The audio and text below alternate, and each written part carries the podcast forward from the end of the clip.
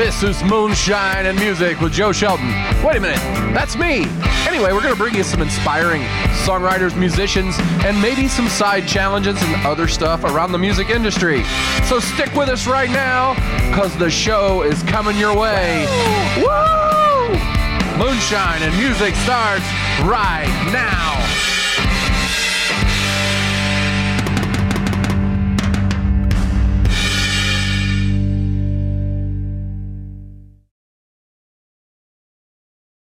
Welcome to Moonshine and Music. We're here today with Charlie Crone. Hi, I'm Charlie Crone.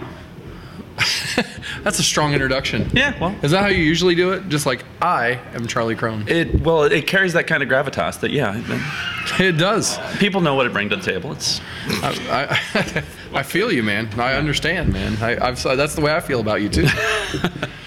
so um, I, I see you've brought your Foo Fighters T-shirt into the set today. yeah. Um, I didn't know we were going to have people who were, you know, like in, in full-on garb earlier, you know, with Oh, the good yeah. stuff. I mean, I, I know that's that's going to be a previous episode or, or later. Yeah, yeah, yeah. Celtic Rain. Celtic Rain, yeah. and they were fantastic. Holy crap! um, but you know, I'm feeling See, no pressure. No, none Yeah, at all. Yeah. Uh, so yeah, are, are you? Uh, yeah, obviously, you're a Foo Fighters fan. I am. Does that influence your music as you? Um, Uh, I wrote. I mean, having heard you play, I, I- didn't catch the Foo Fighters reference. No, no. But uh, oddly enough, there's one song I wrote where I very intentionally wrote the verse uh, guitar part in a way that I thought Dave Grohl would write a guitar part. Yeah. Um, so I was like I- physically, like the way the music went, or like you know you were sitting like on a you know a mountaintop or something. do? Yeah. it was you know phys- physically the way the, the the bass line of the song, the way it was was um, or the the bass structure of the the chord progression, the way it would drop down, um, seemed very Grohl-ish in its. Even though I, I wrote it on electric guitar originally, but I've I've transposed it over, not transposed, but moved it over to uh, Transmorgified it. transmorgified it over to uh, acoustic. Big words. Yes, exactly. That might might or I might don't even not know where be that came words. from. I don't know. Is yeah. a good one? Is that a word? I think it is. Okay. I don't know. There's probably a dictionary behind us somewhere. If well, you know, we could look it up. Casey could. Stengel, right? I'm sure Casey knows. Okay. I'm going to keep Casey down here as a reference. Yeah. You can just during this uh, pick it out. I, I get it. What would Casey do? So, are you uh, are you from Indianapolis originally? I am not. I grew up in Pennsylvania. Uh, Yeah, a tiny Right. village in western Pennsylvania. uh, or- tiny village in central Pennsylvania, right across the street from Three Mile Island, actually. wow, Yeah, really? Yeah, so I was there when the accident happened in 1979. Yeah. Then, that was Ah. fun. So are you like? Do I need to have like a, a suit on or like one of those radiation? I might have superpowers I haven't revealed yet. We'll see. Really? Yeah. Wow, that's interesting.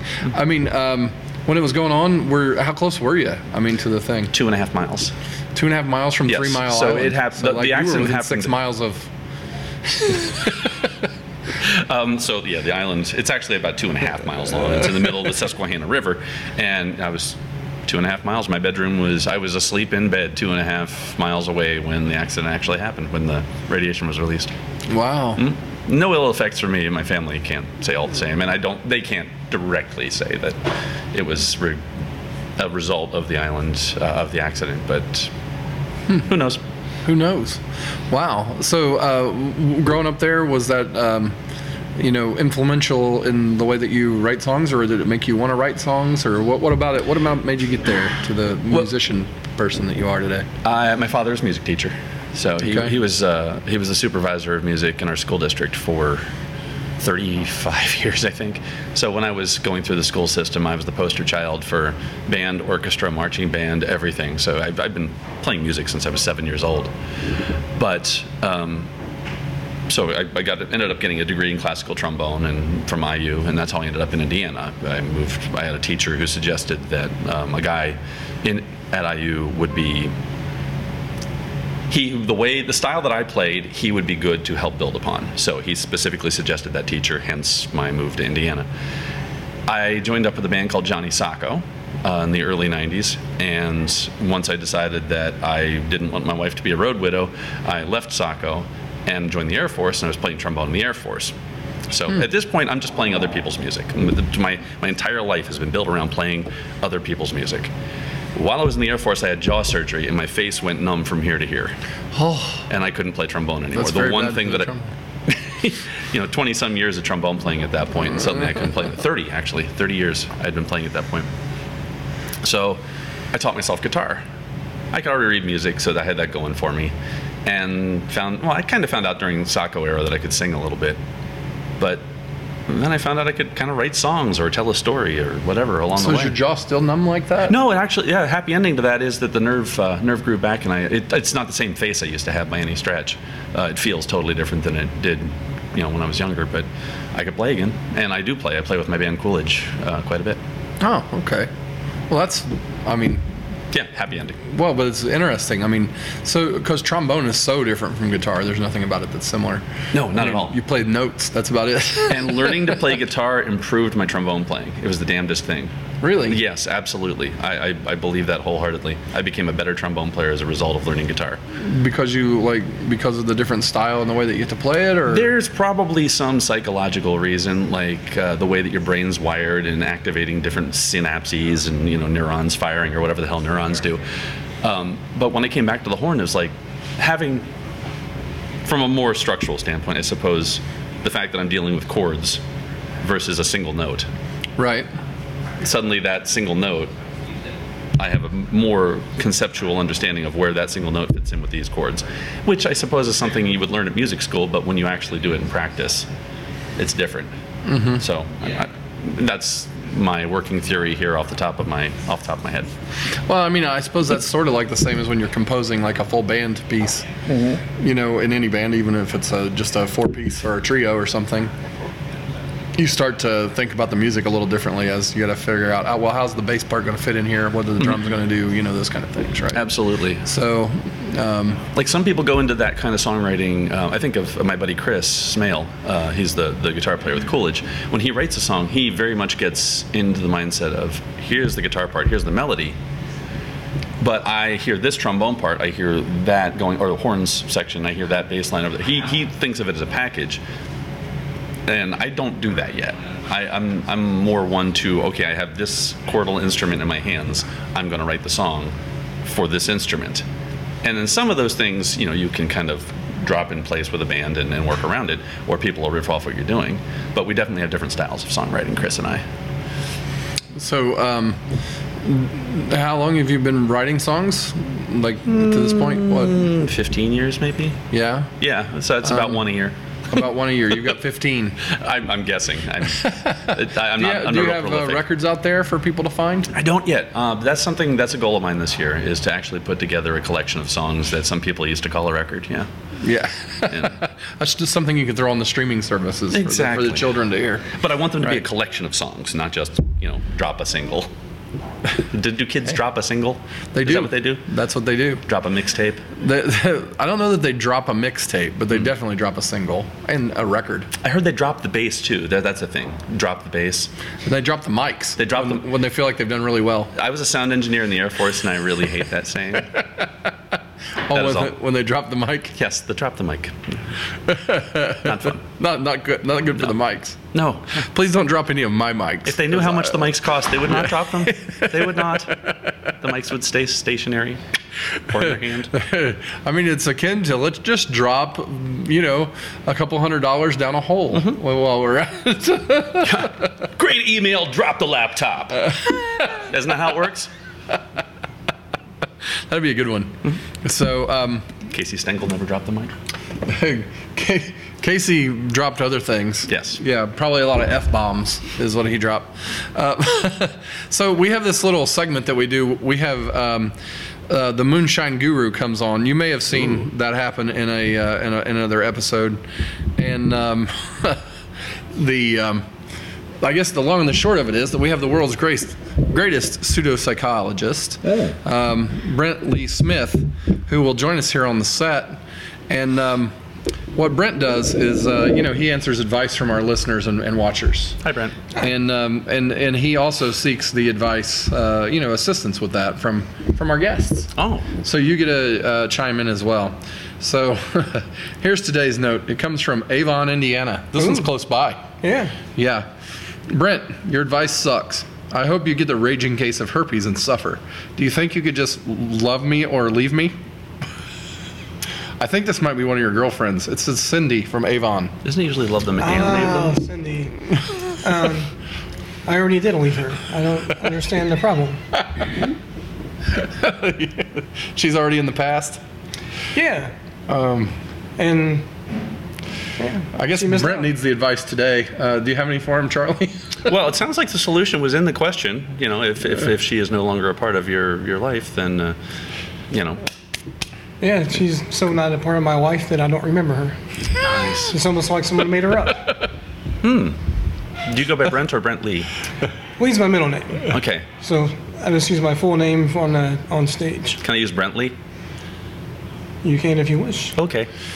So, you know, uh, this is your opportunity to also, if you need any advice, Yeah. to ask the Moonshine Guru, like right in person. You don't even have to write a letter. Oh, wow, man. The Moonshine Guru, right in person. Don't even have to write a letter.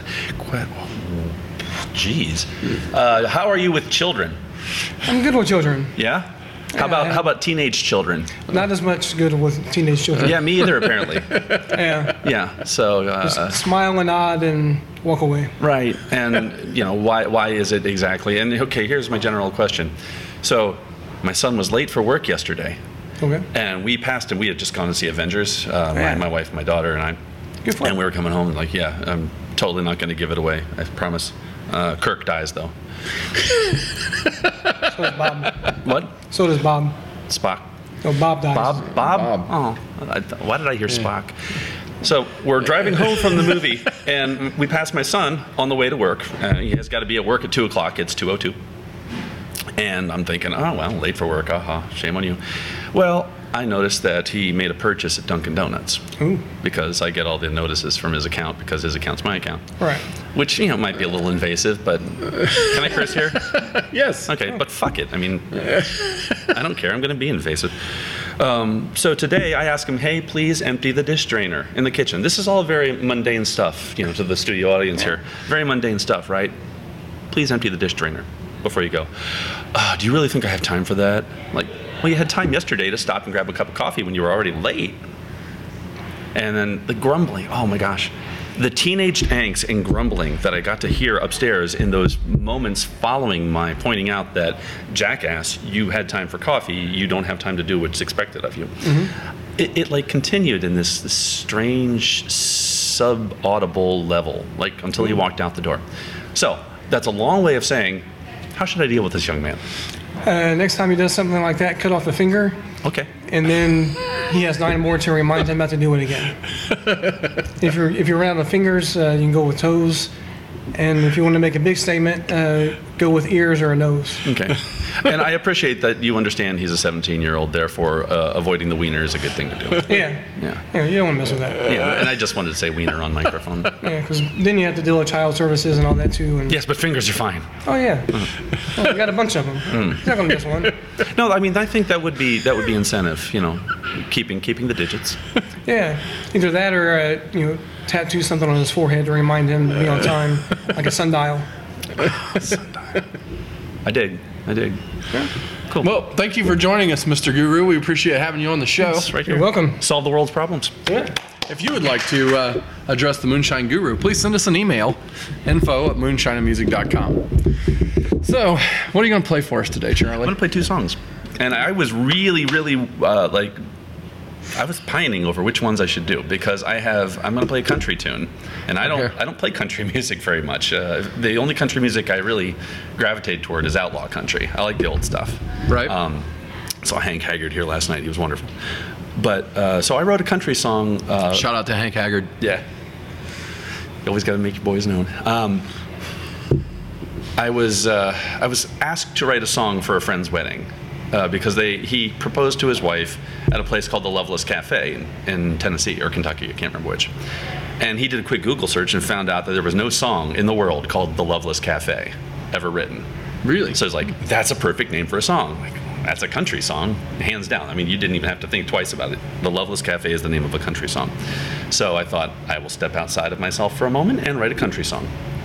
And I did, and it came out really well. So I'm going to try that today. I feel You, like you may just out like all of your songs now become country songs. well. Well, You never know. that's the thing. I don't. once I, we get you in the country, I'm not a fan of, of having to play one style of music ever. Oh, I've never been that person. So so you're a marketer's dream. Maybe I am. the other song I'm going to play is the one, the Foo Fighters-ish tune that is not going to sound anything like Foo Fighters. So don't don't uh, set that expectation. Don't judge that Yeah, that's that's not the expectation I'm setting here. Um, but I wrote it for a band. This is one of those that I kind of wrote with a band in mind. Um, and recorded it as such on electric. But then I started playing it on acoustic and decided I kind of liked it better that way. So I, I haven't, I think I've played it like twice live. So I'm going to try it today. All right. Well, I- that sounds wonderful. Yeah. Are you about ready to play some tunes for us? Sure, love to. All right. We're going to be right back with Charlie Crone on Moonshine and Music. This is a song called The Loveless Cafe.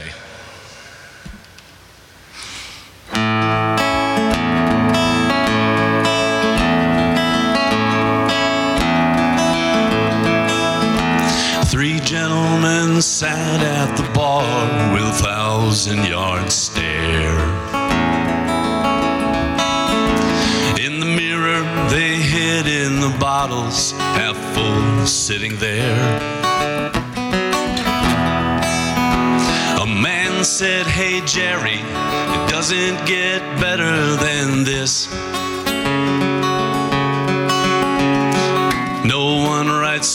About Thursday, said Jerry. I guess it is what it is. It's Thursday at the Loveless Cafe where the whiskey pours thin and the night turns to day. There's a piano no one will play. Thursday at the Loveless Cafe. Just three musketeers drinking beers, dreaming Magnavox dreams. When their pensions come through, make a break for the coast as a team. As sure as that girl at the bar cares not for their woos. They'll be here once again every Thursday, yesterday's booze. It's Thursday at the Loveless Cafe where whiskey pours thin and the night turns to day. There's a piano no one will play. Thursday at the Loveless Cafe. Now Jerry's the only poor fool with skin in this song. See, Jerry is someone I know with whom I get along. Makes my heart heavy thinking, here's where he'll stay.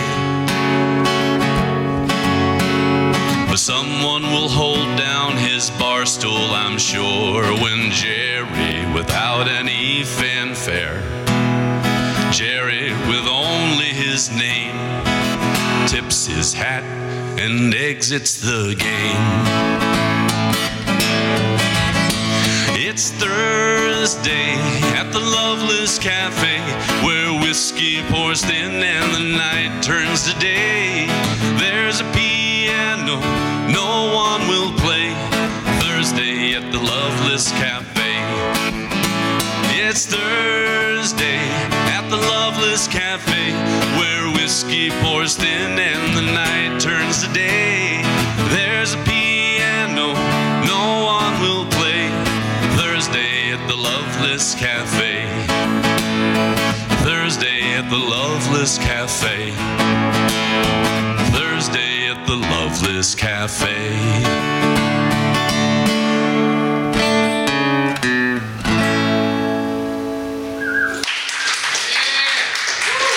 Thank you.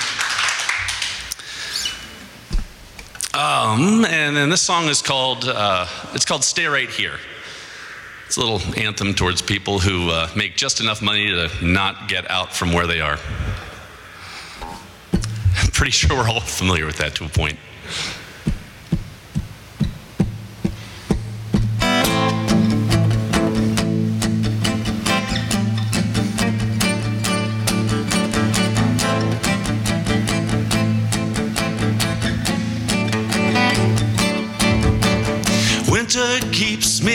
Dancing sometimes. Wrapped up in these cardboard shackles. All this freedom gets me nowhere. Gets me one more chance to stay right here. Stay right here.